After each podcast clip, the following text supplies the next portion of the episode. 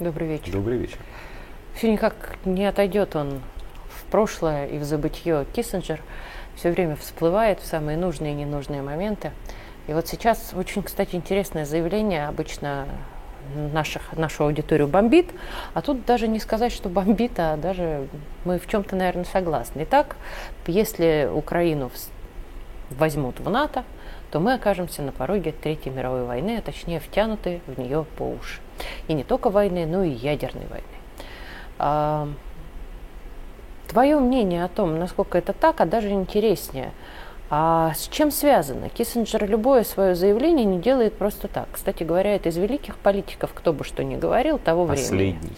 Вот, именно. Последний уцелевший. Который Киссинджер... худо-бедно, да, действительно заслуживает всячески уважения. И опять же, главное свойство политиков, он ни одно слово не говорит просто так. Значит, это на что-то направлено. А кто мне расскажет? Конечно, Киссинджеру ты. в конце мая, угу. что-то забыл, 28-го, кажется, исполнится 100 лет. Можешь себе представить? И я забыла. Ему Слушай, век. Век. Да. Вот, он мастодонт. Он один такой на свете. У евреев есть пожелание, вот, а он американский еврей, есть пожелание на день рождения «Живи 120 лет». Вот ему актуально, пусть живет 120 лет, вот, и радует нас всплесками своего интеллекта, даже несмотря на то, что он наш враг. Да. Он наш враг. Но очень умный. Но очень-очень умный. Что, собственно, в очередной раз сказал Киссинджер? Он, как ему показалось, предложил очередной план прекращения боевых действий на Украине. Что кажется Киссинджеру? Украина очень хочет в НАТО. Почему?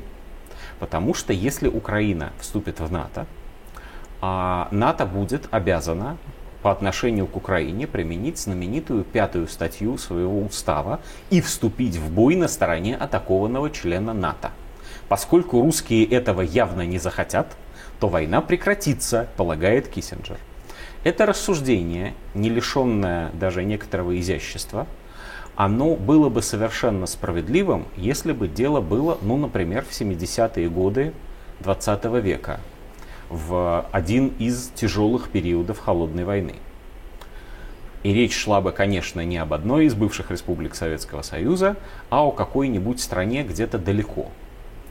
Вот если бы гипотетически представить себе такую ситуацию, вот, то действительно, наверное, Советский Союз, ну, по крайней мере, трижды подумал бы, продолжать ли боевые действия в этой ситуации или попытаться договориться. Это к разговору, У Киссинджера в голове это Карибский к кризис. его э, время.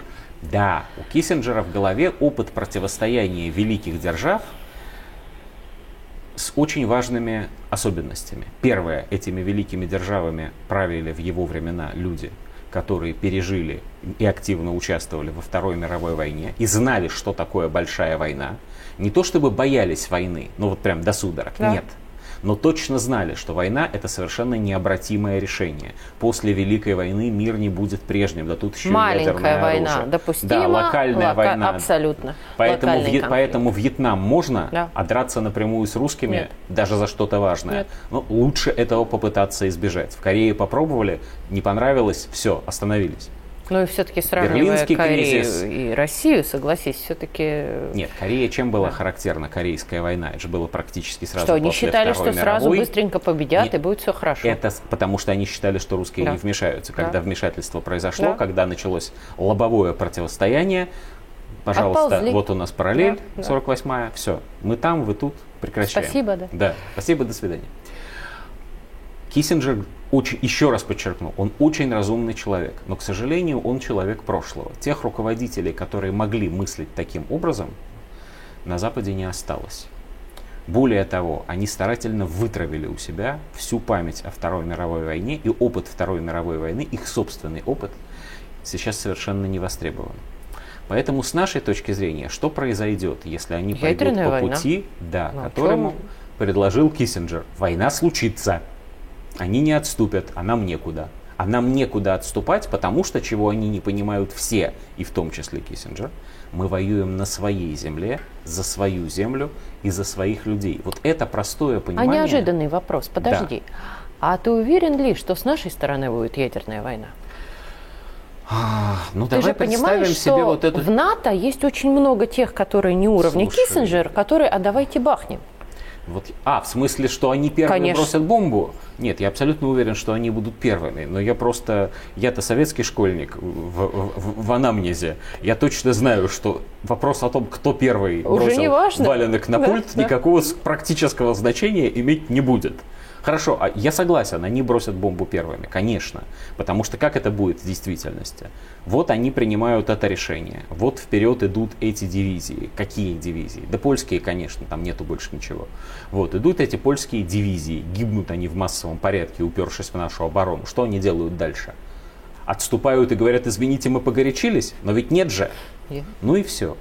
Вот. А тут надо понимать очень простую вещь. Они экономически не могут отступить еще. они не могут отступить по целому ряду причин. Но, точнее, даже не так. Вот прямо сейчас они технически отступить могут. А они, еще Они- не ввязались.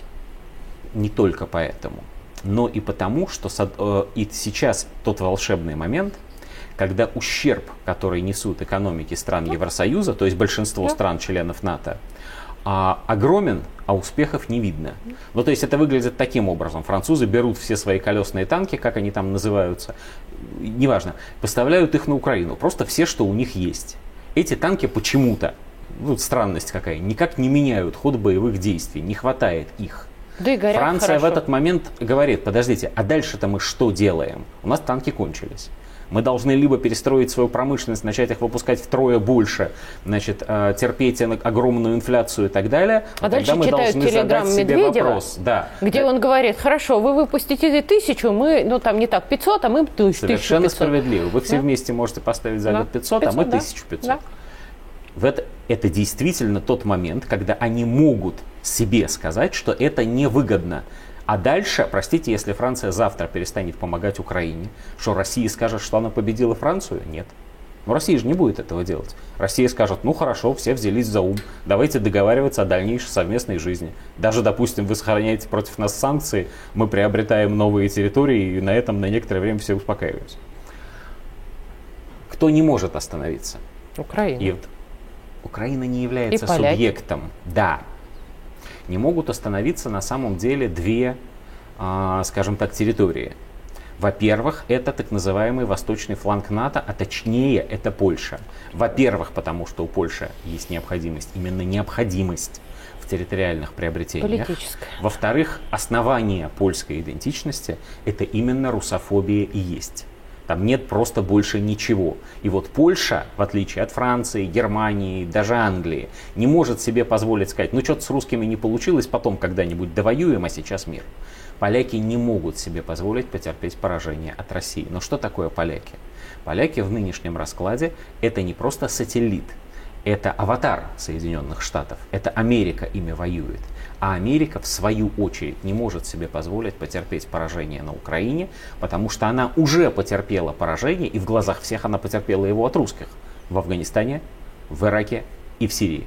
Еще один раз, и, простите, у них мир посыплется. У них просто будет другой совершенно мир, в котором они больше не являются гегемоном. И поэтому им надо победить и победить быстро. И вот в этой ситуации я, ну, очень плохо быть Кассандрой. Вот. Но мне кажется, что опасность действительно лобового военного столкновения и создания на руинах совершенно нового мира, она является полностью реальной. Она на 100% исходит от Запада, но она существует.